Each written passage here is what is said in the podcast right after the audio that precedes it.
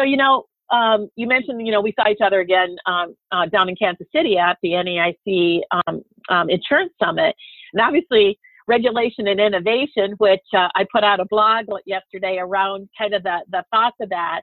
And, um, you know, I'd love to get your view on, um, you know, how has, you know, innovation changed the view, uh, regulators' view? You know, I think they're much more open to you know, some different things now that really there's a partnership that can happen there between innovation and regulation that can really help um, push this industry forward. And I think, you know, from AM Best um, scoring metrics um, that they're proposed out there uh, on, on innovation input and innovation output, uh, but also the sandbox concept, you know, that the NAIC, NAIC has been talking about for two years, and now Kentucky is um, approved it. Um, I, I, you know, when I was there, I talked to some people and they were like, oh, you know, nothing's really going to happen with that. And I was like, oh, I think something interesting things could happen, you know, with regard to that. Um, it could attract some interesting opportunities for people wanting to base their businesses in Kentucky. And that could be a, a place that they start um, introducing some interesting new products in that Kentucky sandbox. And I think it could evolve into that. But I'd love to get your views on that, Rob.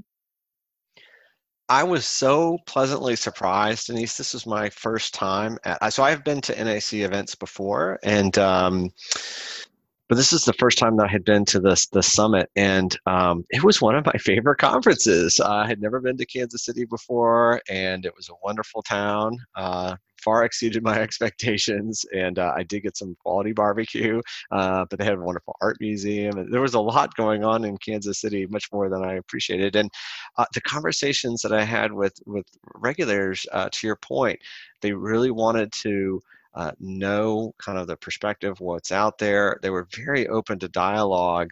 Um, some of the panels were terrific. Uh, you know, I was on a panel with Nick Gerhart, as a former uh, commissioner uh, of the state of Iowa. No, I loved it. Yeah, I love Nick. He's great. And, I look at something that um, like Des Moines, right, as, as is not somewhere that maybe stereotypically you would think about innovation in the way that you think about a New York City or a Silicon Valley, um, or even up the road in, in Austin, Texas, from where I am here in, in my home in San Antonio. But uh, Des Moines has so much going on. You know, they've started the the Global Insurance Accelerator. They've got uh, the the GIS conference every year, and so you have this blend of uh, regulators and traditional insurers and startups that have really created a very uh, you know uh, fervent kind of uh, innovative culture and community and so they're all constantly talking and working together and and uh, you know bringing their diverse perspectives together uh, to really shape the future of, of innovation and insurance. And so I, I you know my message to many of them was um, you know really I, I think uh, monitoring, continuing to have these robust dialogues is really important.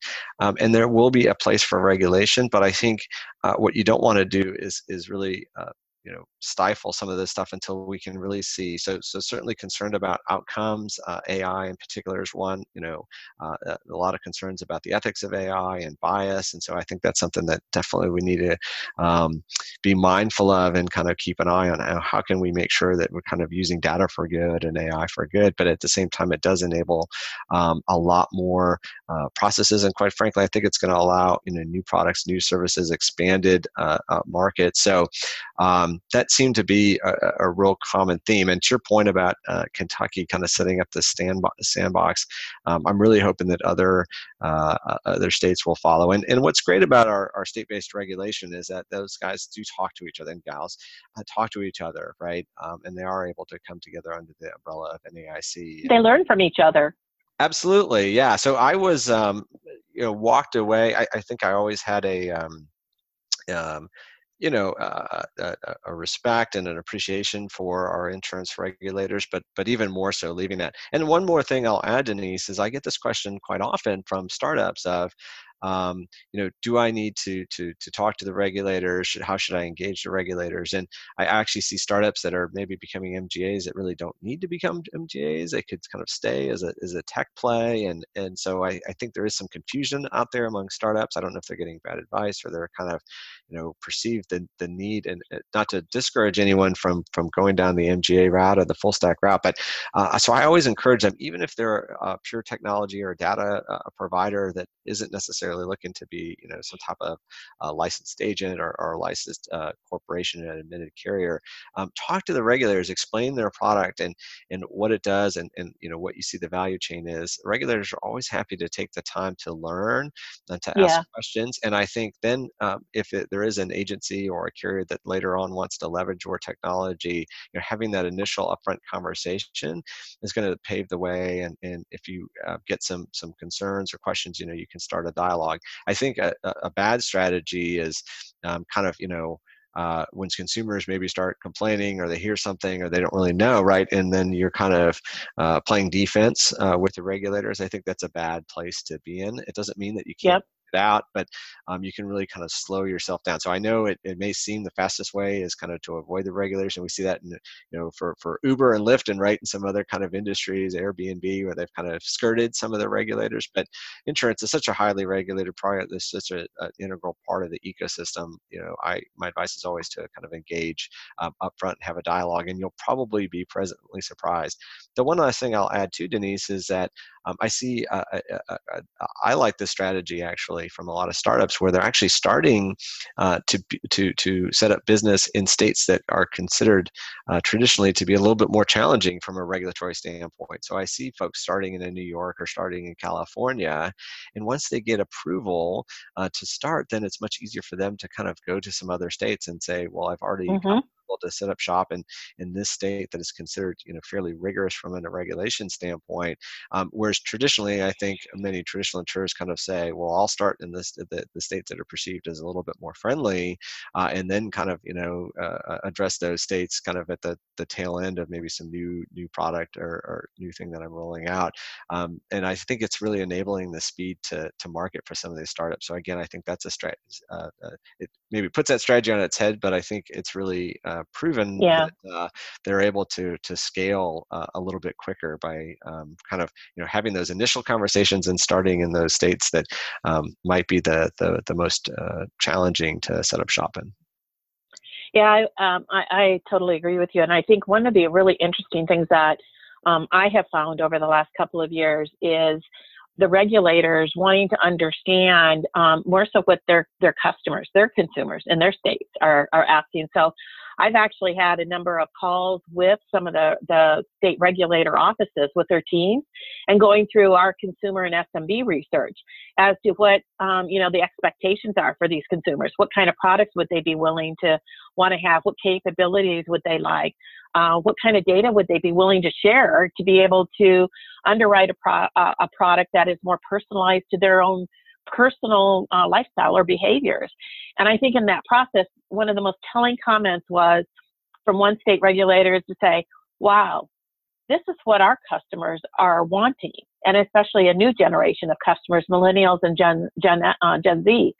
We need to kind of understand this and listen to this and be a little bit more open to creating different kinds of products that are going to ha- be aligned to different kinds of behaviors and risk profiles that haven't um, have uh, are, are no longer going to be there, you know, with this younger generation. And so I think the openness to to listening to this and yes, protecting their consumers, but understanding that their consumers are changing um, is a is a real kind of I think um, key moment. I think for the for the regulation uh, side of the business, uh, and I think it opens up a lot of great possibilities. So you know, with that, I um, you know one of the things that um, you kind of talk about um, in your book is um, creating a vision, survive and thrive through paradigm shift. Um, and, um, you know, where do you think some of the insurers should be placing um, the big bets, um, you know, from a vision standpoint to be able to survive and to thrive? Yeah, I really do talk about kind of betting strategy and, and um, the way I see innovation is as a discipline, not as a sideshow. So um, there are a lot of PR, there's a lot of press releases, there's a lot of people that want to have the appearance of innovating. Um, and uh, there's innovation is hard work you know it's a discipline uh, somebody asked me that you know can you really say that it's a discipline are there best practices and i said you know have you read any article in harvard business review the last 10 or 20 years right have you picked up any of these best-selling books on innovation um, there are absolutely good ways to go about innovating and bad ways, just as there are for underwriting claims, HR, IT. Um, so I think you know, kind of less the, the, the PR and more the really kind of getting into the, the the weeds. And actually, I'm hearing more and more from leaders. You know, Rob, we're not just down in the weeds; we're actually digging in the dirt. And I love that term. You know, um, a lot of these small details are really critical to whether your innovative idea is, is successful or, eh, or, or, fails. The other thing that I would say is that you really need to focus on tying your innovation back to your strategy. So there's lots of buzzwords, blockchain, IoT, wearables, AI, machine learning, you know, all these kind of terms that are out there. And it, it, it's overwhelming if you kind of look at all the, uh, the articles that are coming out daily and you see all these, you know, partnerships that are being formed. And that's one reason I wrote the book was to try to give some context to all the news that you're seeing out there and kind of, you know, really lay it out in a systematic way.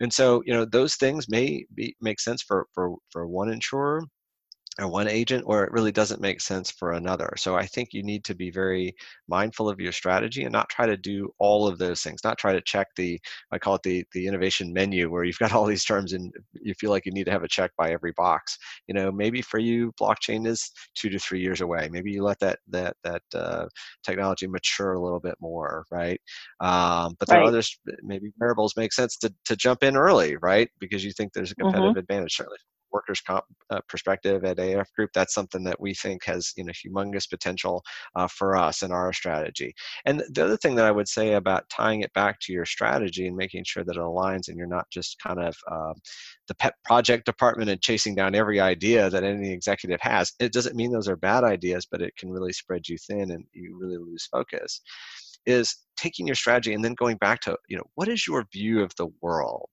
uh, and what I mean by that is, you know, let's talk about when we think autonomous vehicles are going to be on the road. And I understand that could be three years, it could be five years, it could be 10, it could be 20. You know, no one really knows. I think sometimes some weeks we see, you know, somebody says they're here before you know it, but at the same time, somebody else says, oh, they're a long way off. Um, so none of us has the answers, myself included, on that. But I think it's important to state your assumptions. What do we think that that outlook is, and then what are the implications for our company? So, if and then stress test that scenario. So let's say, for example, you think autonomous vehicles are not going to be a big thing for 10 years, right?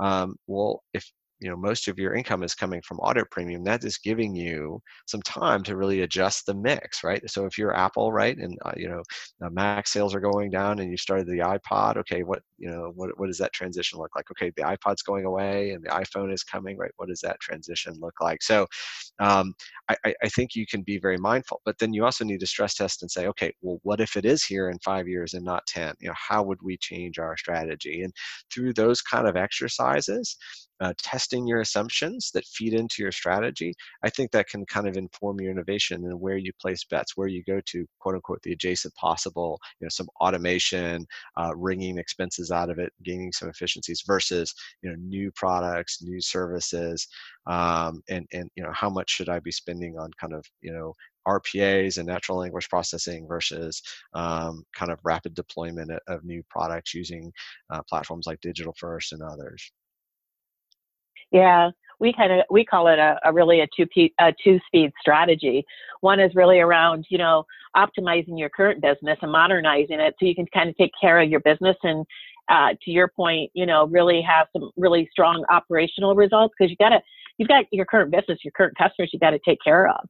Um, but then it's really about creating that new, and um, you're doing that where you can hopefully have some in- innovative um, uh, innovation that's really disruptive and it's really rethinking, um, you know, where the where where the industry is going to be, where your customers are going to be, uh, what kind of risks are going to be out there, because um, you know, 10 years from now is going to be much different than the 1950s and the 1960s that we built a lot of these these current products.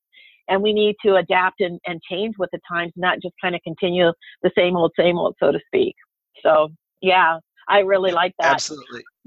And we're also Go going, Denise, from a, a, a, batch processing world to a real-time world, right? So um, many insurers actually were fairly innovative and, and, kind of early adopters of technology back in the 60s and 70s and had these big mainframes, right? Because it was perfect for, yeah. you know, process renewals overnight or, you know, you get a, a, a quote and an issue and so the policy starts at 1201, right, the next day. Um, and you know more and more we're going to this kind of real-time world so cyber threat you know you can't look at three to five years of historical data on cyber and say well i'm going to project forward what the cyber threats are going to be. No the cyber threats today are vastly different than the cyber threats were three to five years ago. So yes you can use some of that right to kind of model some scenarios out but really you know there's there's kind of real time and people are deploying kind of bots all over the internet to kind of check activity and you can kind of do some real time pricing. Uh, i actually uh, just came back from uh, geoinsurance usa conference where google's geographer uh, ed parsons was there and he was saying they they partner with a company called flock in the uk that insures drones. And it was blown away by its real time insurance based on you know where you're located what are the weather conditions you know is it cloudy is it raining is there wind um, how long are you going to fly the drone how high in the air is the drone going to be? And i was just blown away by all these different variables that go into the pricing algorithm all really at that point in time um, and yeah. so i think that transition from kind of a batch world to a real-time world is something that uh, insurers and agents need to grapple with yeah i think the other thing that i would say that ties into that is that it was a batch world because it was more of like a henry ford assembly line process that's how we kind of thought about insurance.